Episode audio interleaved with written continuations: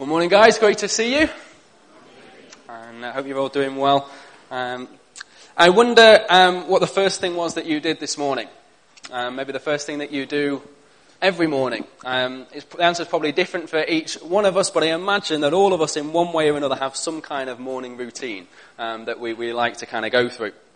It might be that you like to get up early with your alarm, and the first thing that you have to do is get a mug of coffee. And, and, you can't even begin to dream of starting the day without your mug of coffee, that shot of caffeine to, to get you going and enable you to face everything else. Maybe the first thing that you do is you hit the snooze button. And that's your routine. You hit the snooze button two or three times and you, you really just try and delay that moment when you have to pull back the duvet and step out into the cold air as the weather changes and you just want to stay there for as long as you possibly can. Maybe you're in a family with only one bathroom and so you make a mad dash to be the first one in that bathroom and shut yourself in there so you can take your time in the shower, you can take your time getting yourself ready and have a bit of peace before anybody else has a chance to see you without your makeup on. That's me, obviously, every morning. Do you know, to be honest, I have a rare morning these days when I ever need an alarm. Um, has been that case now for about six years or so. I wonder why. And um, my, my days more often than not start with either a, a, crying Annabelle that results in me getting up out of bed to give her a cuddle, or a boy who decides he's going to climb on top of me. And, um, and that's usually how I, I start most days um, recently.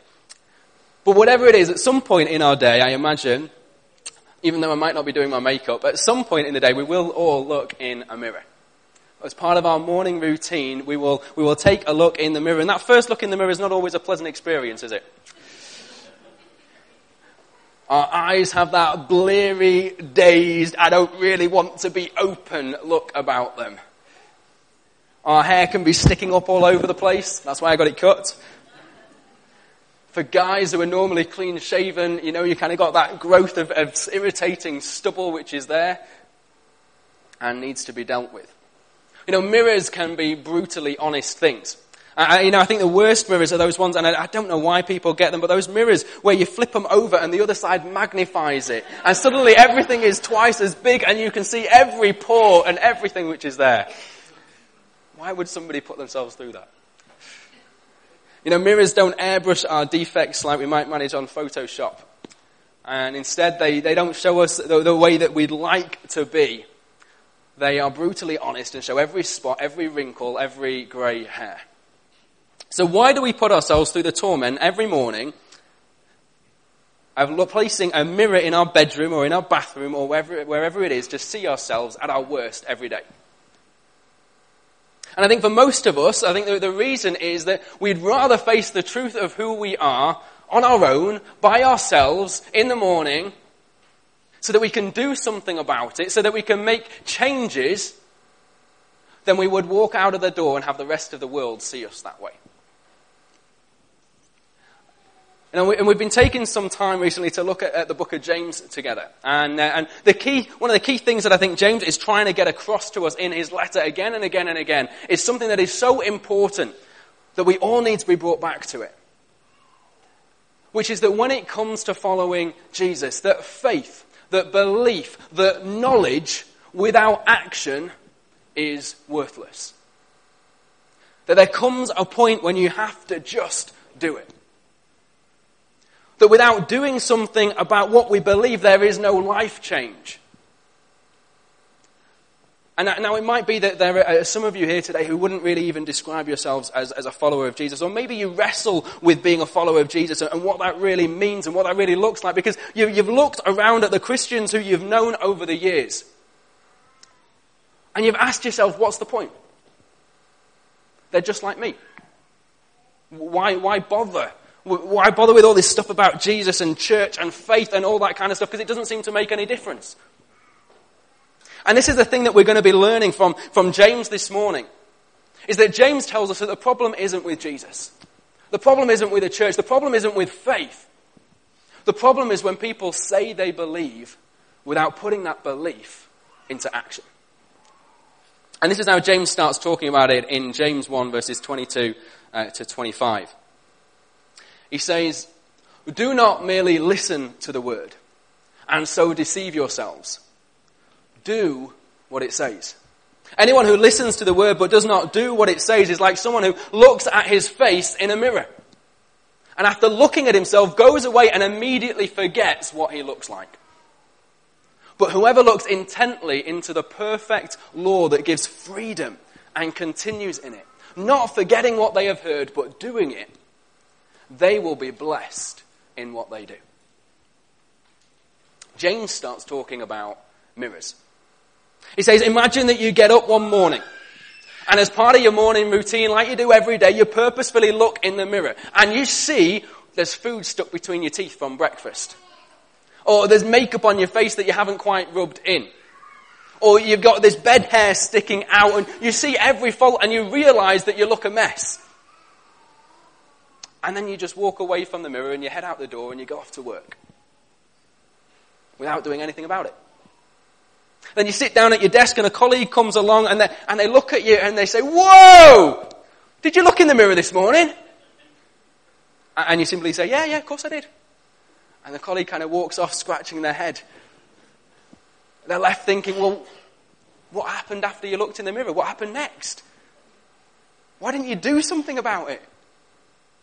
Because the assumption is that if you look in the mirror, and you see something that needs to change, you see something that is out of place, you will take action and you will do something about it.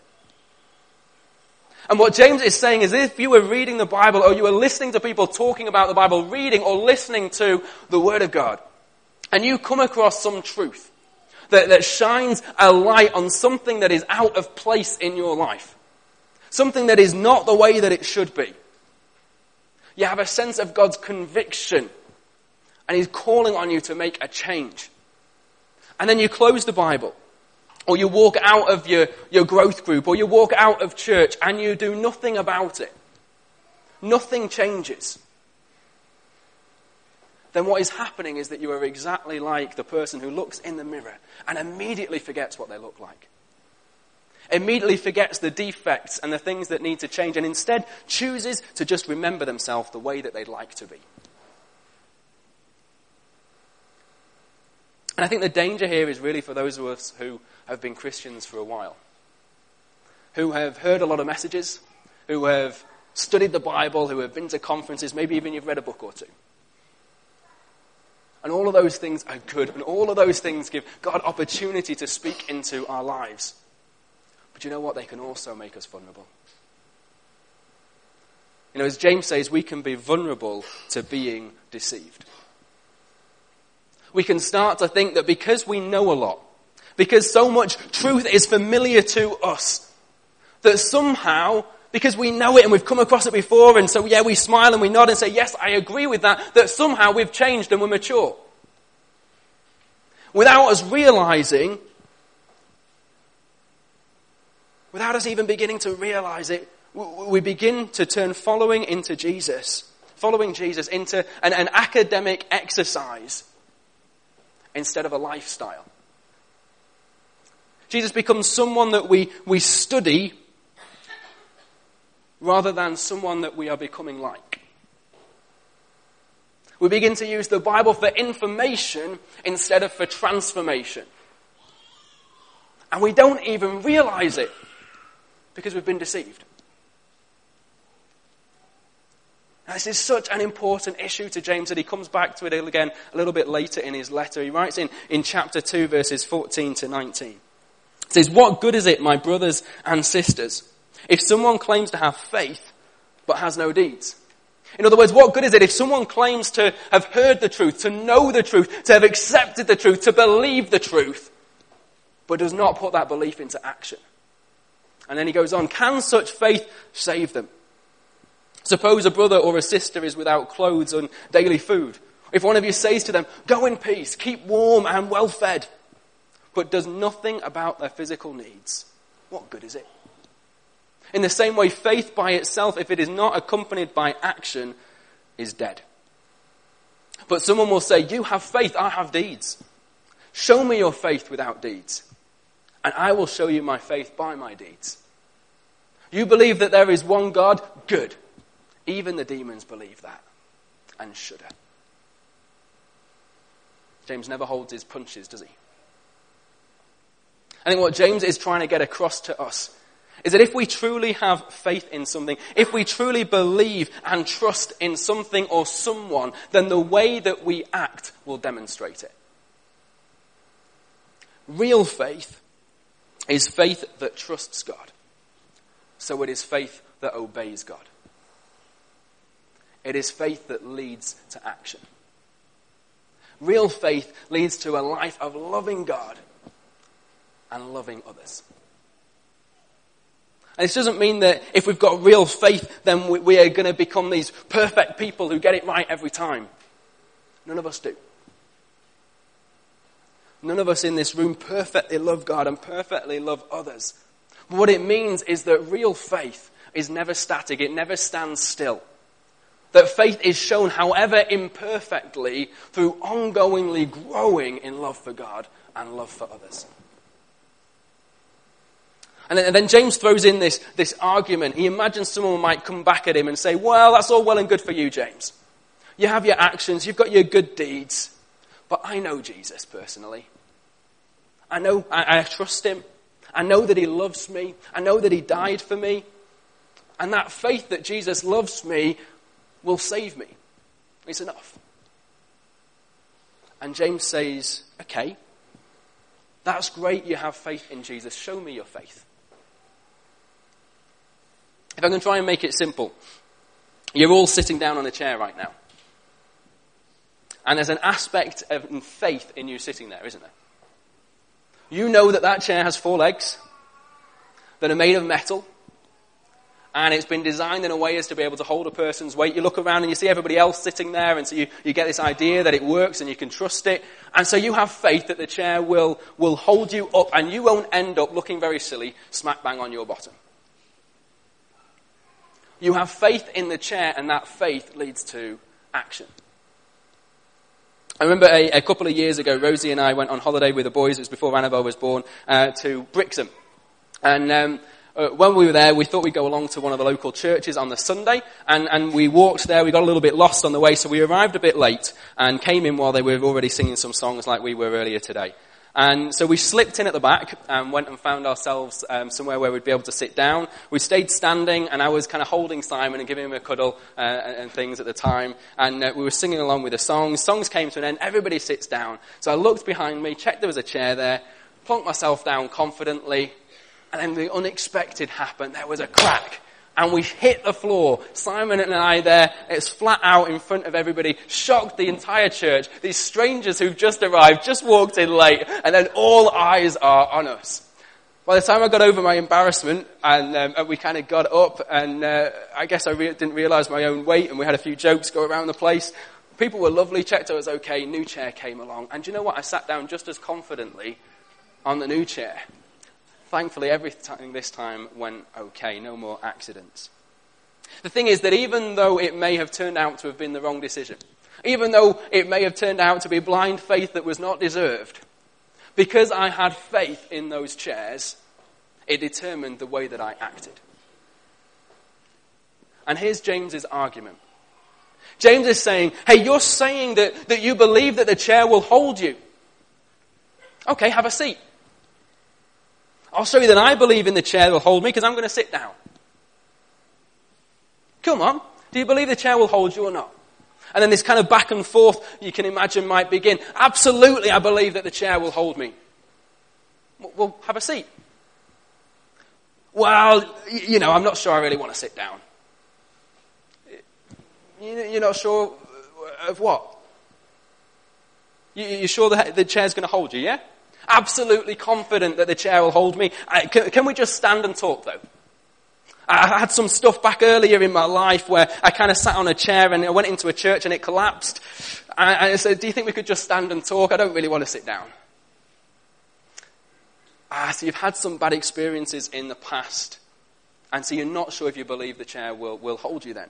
That's okay. Look, this chair has got steel legs. It's, you, you have a weight of what? 11 stone? It'll be fine. The chair is strong. It is good. You can sit down. Have a seat. Do you know what? Look, I believe the physics of the chair are there. I believe that it is able to hold me. I believe that I can, I can see the steel. I know the steel is strong. I know that the structure is sound. I can see all these other people sitting on chairs. So, do you know what? I don't need to sit down. Because I can see the chair will hold me. And my faith in the chair is big enough that I don't need to sit down to prove it. Ends up being a pretty silly conversation, doesn't it? It's pretty obvious that if the person really trusted the chair, then sitting down wouldn't be an issue. And what James is trying to say is you might believe all the right things. You might believe all the right things about Jesus. But even the demons believe that, and they shudder. Simply, the believing the right things does not lead to salvation, does not lead to a saving relationship with Jesus. If you really trust something, if you really have faith, then that faith will be demonstrated through what you do. And that is just as much the case whether it is sitting down on the chair whether that is faith in Jesus that leads you to making changes in your priorities in your life, that leads you to a life that is ongoingly being transformed to love God and to love others. James doesn't stop there. He goes on in verses 20 to 26 and he says, You foolish person! Do you want evidence that faith without deeds is useless? Was not our father Abraham considered righteous for what he did when he offered his son Isaac on the altar? You see that his faith and his actions were working together. And his faith was made complete by what he did. And the scripture was fulfilled that says Abraham believed God and it was credited to him as righteousness. And he was called God's friend. You see that a person is considered righteous by what they do and not by faith alone. In the same way, was not even Rahab the prostitute considered righteous for what she did when she gave lodging to the spies and sent them off in a different direction? As the body without the spirit is dead, so faith without deeds is dead. James is saying, look at the men and women of the past who we consider to be men and women of faith. We hold them up as people of faith not simply because they believed the right thing, because of what they did as a result of those beliefs. Now, Abraham demonstrated that he had faith in God by putting that faith into action. You know, the, the story of Abraham, just very briefly, is, is that God promised him that he would um, be the father of a great nation. But he didn't even have a son.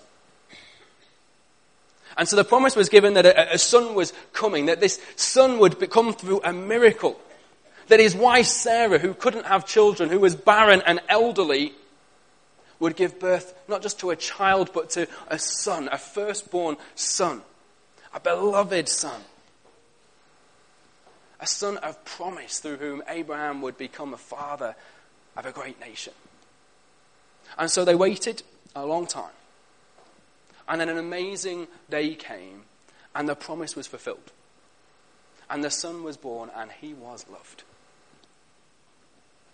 And as he grew to be a, young man, God said to, to Abraham, I want you to take your son, your only son, your firstborn son, the son of the promise, the son who is a miracle, the son that you waited for, and I want you to offer him as a sacrifice to me.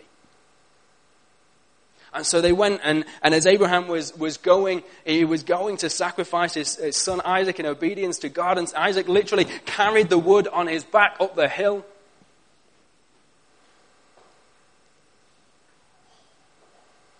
Can you begin to imagine what this moment must have been like for Abraham? Or imagine what this moment must have been like for Isaac. Abraham has to bind his own son to prepare him as a sacrifice. And then at the last moment, God steps in and says, Don't. You see, Abraham trusted God. He had faith in God. He believed God. And how do we know all of that?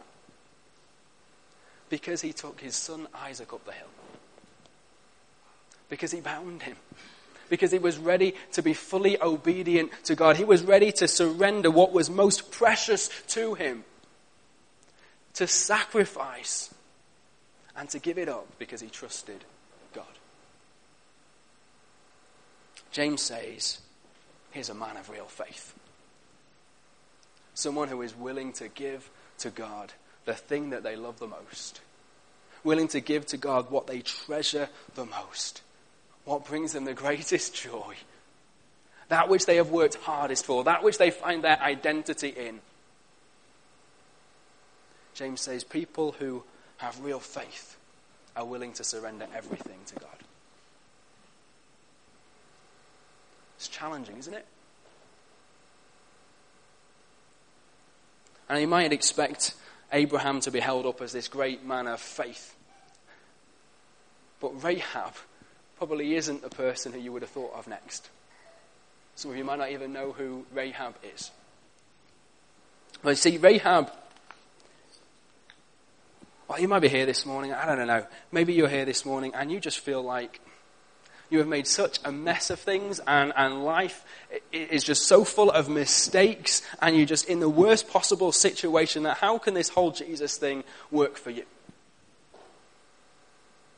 And if you feel something like this this morning, then Rahab is someone that you need to be introduced to. Because Rahab was a prostitute in the city of Jericho, and no little girl grows up dreaming of being a prostitute. You become a prostitute because very wicked, evil things happen to you. Because you've been abused. Because you've been, you feel trapped and worthless. And so Rahab's life is a mess. And Rahab wasn't a Jew. She wasn't one of God's people. She was on the outside. And most people would have considered her worthless and nobody. And yet, when the people of God came to conquer the city of Jericho, Joshua sent spies into the city, and Rahab had faith that the God of these people could bring about change, could save her from her situation. And so she started to help the spies. And she hid them in her home and she helped them to escape over the wall and back to their camp. She endangered her own life by helping God's people escape. She identified with God's people. She put her hope and her faith in what it is that God had promised that He was going to do. She didn't just say, I trust the Lord. I have faith that you will be victorious. I have faith that you will conquer the city. So good luck. I hope it all goes well. She demonstrated her faith through her courage to act. She put her faith into action. She made the decision to just do it, even when it took great courage. So, James is trying to make it abundantly clear to us to leave us in no doubt at all that faith without action is useless. That it's not even real faith. And he, and he does that through, starts off doing that by through using logic, by, by saying, show me your faith. And if you've got faith, you know, in a chair, then sit on it. If you've got faith in Jesus, then put that into action by following him and becoming like him. And he does it through giving us examples of the kind of people who we look to and we hold up as, as men and women of faith.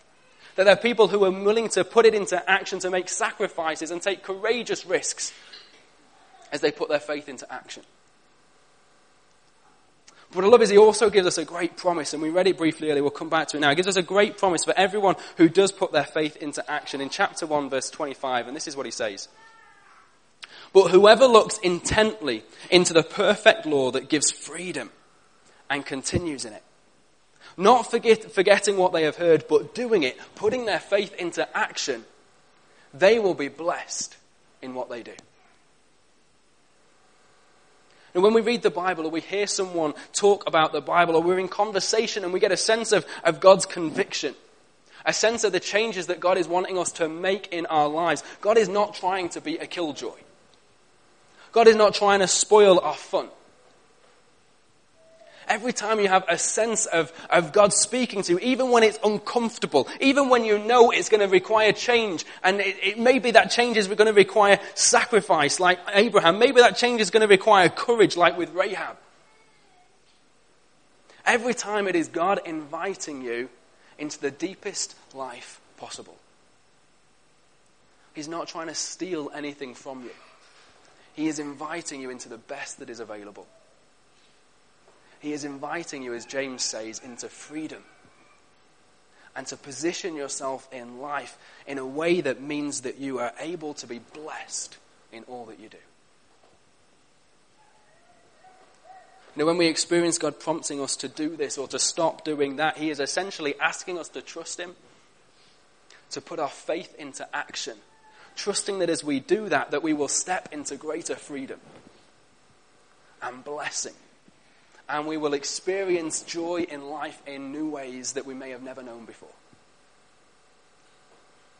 I'm sure many of you parents have um, had similar experiences to this one, but earlier this year we, um, we went on, uh, on holiday again and, and, took the whole family, and I decided that I, one of the things I wanted to try and do was to help the boys to learn to swim. Um, Evan was fine. He was used to the water, so no problems there. But for Simon, it was a very different story. So at the beginning of the week, we headed over to the swimming pool, got Simon with his armbands on, and he had a, a, a, kind of a noodle around him that was all wrapped up. He was there, ready, sorted, looked the part. Got him to the side of the swimming pool. Come on in. No. Tried to convince him, swimming will be great fun. You'll love it. You'll be safe. I'll look after you. You can trust me. He was having none of it. I'd say, it's okay, just jump to me and I'll catch you. I'll hold on to you. You'll be fine. No. Eventually, I just kind of went to the side where he was stood, took my arms around him, picked him up, and put him in the water, and he just clung on to me for dear life. Refused to let go. Tried to say to him and convince him it was okay, he would enjoy it, it would be something that he'd find fun, and he would have a great time. He's got armbands on, he's got the noodle around him, he will float, nothing bad will happen, and I will stay with him the whole time. Thankfully, by the end of the week, after little step after little step after little step, day by day, he realized that I was telling the truth. And he got to the point where he loved being in the swimming pool. And it was great fun. And the problem by the end of the week was getting him out again. You know, when God asks us to do something or to make changes in our lives, we might feel nervous. We might feel scared, like Simon did at the edge of the swimming pool. But we need to realize that, that just like I was with Simon at the swimming pool, God is only asking you to jump in. He is only asking you to make changes because He knows what is best for you. Because He knows that it will lead you to the greatest blessing and the greatest joy in life. But until you reach the point where you are willing to put your faith into action, you're willing to jump, you will never be able to experience the blessing and the joy that is on offer. Know, I love the description that James gives us of the Bible where he calls it the perfect law that gives freedom. Isn't that a great description of God's Word? That the purpose of God's word in our lives, even when it's uncomfortable, even when it's challenging, even when we feel convicted, is to give us freedom. And that as we continue it and put it into action, God's promise is that we will be blessed in all we do. So, the practical encouragement I think we can take from this is to make time, to use James's words, to look intently into God's Word, to look intently into the Bible. And this, this isn't just about reading it and getting through it in the kind of way that you might glance in a mirror as a cursory thing and, and head out the door. But instead, to treat it like you treat a mirror first thing in the morning when you look intently and you take time and you make sure everything's in place and everything's how you want it to be. You stop and you pause on the truth that you come across for long enough for you to allow God to speak to you and to show you the changes that you can make. And then to make the decision to trust God and to put your faith into action and just do it. I'm sure um, at some point or another, most of you here have had a hand in, in building a Lego kit.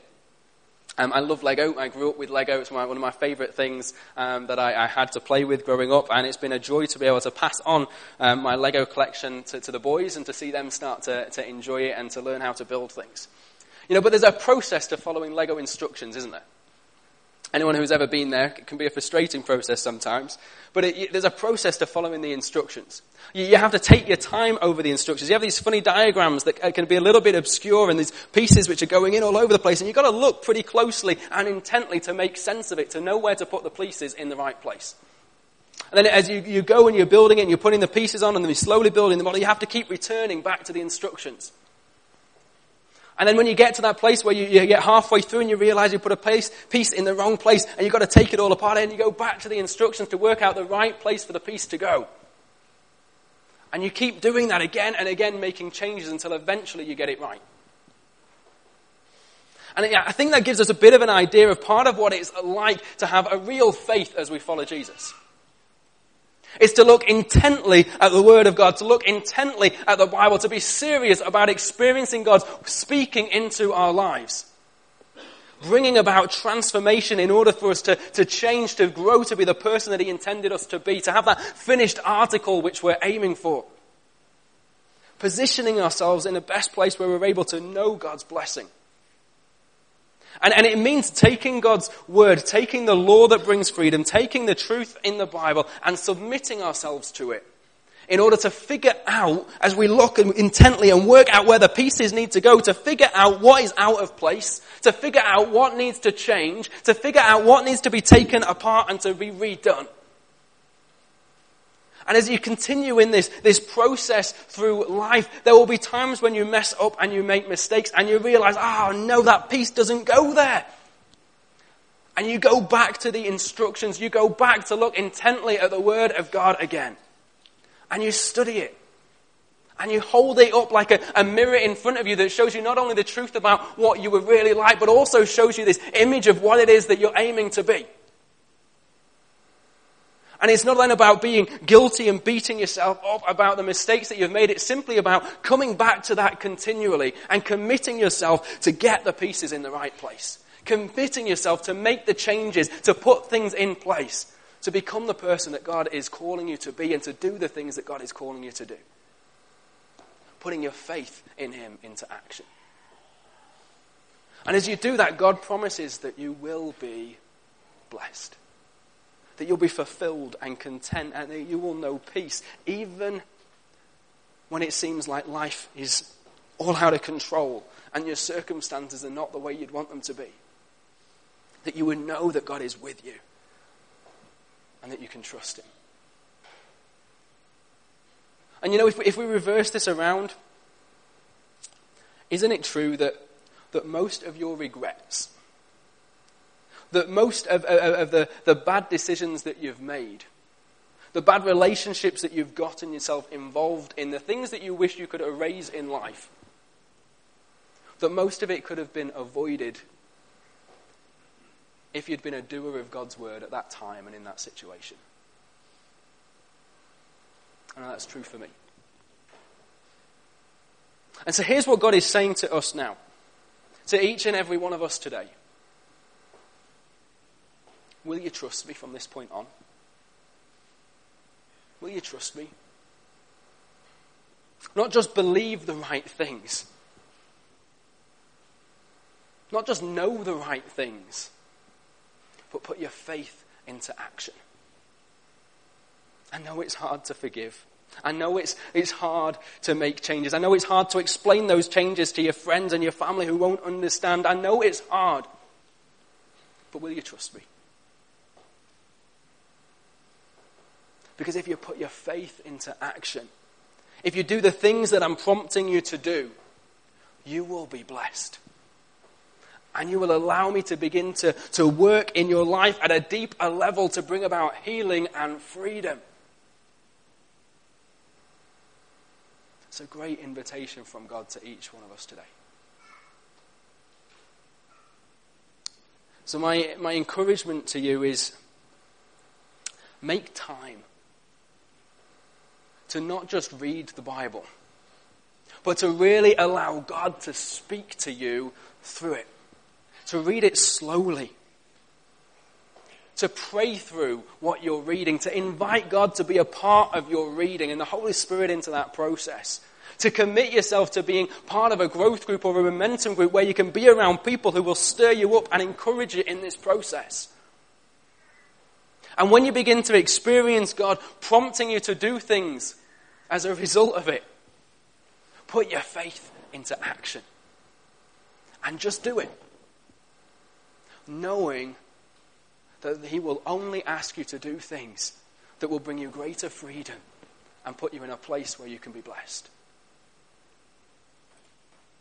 It might be that this morning you're already aware of things that God is prompting you to do changes that He's prompting you to make, that He's, he's stirring in your heart, and that you're wrestling with right now.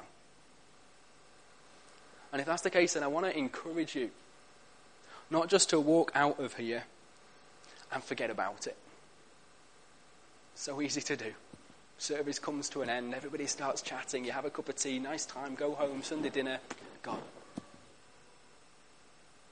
Don't be like someone who looks in a mirror and does nothing about the mess that they see looking back. Instead, cement it in place by sharing what God is speaking to you, what He's saying to you with someone that you trust. Coming and asking for prayer from the guys at the front who would love to pray with you.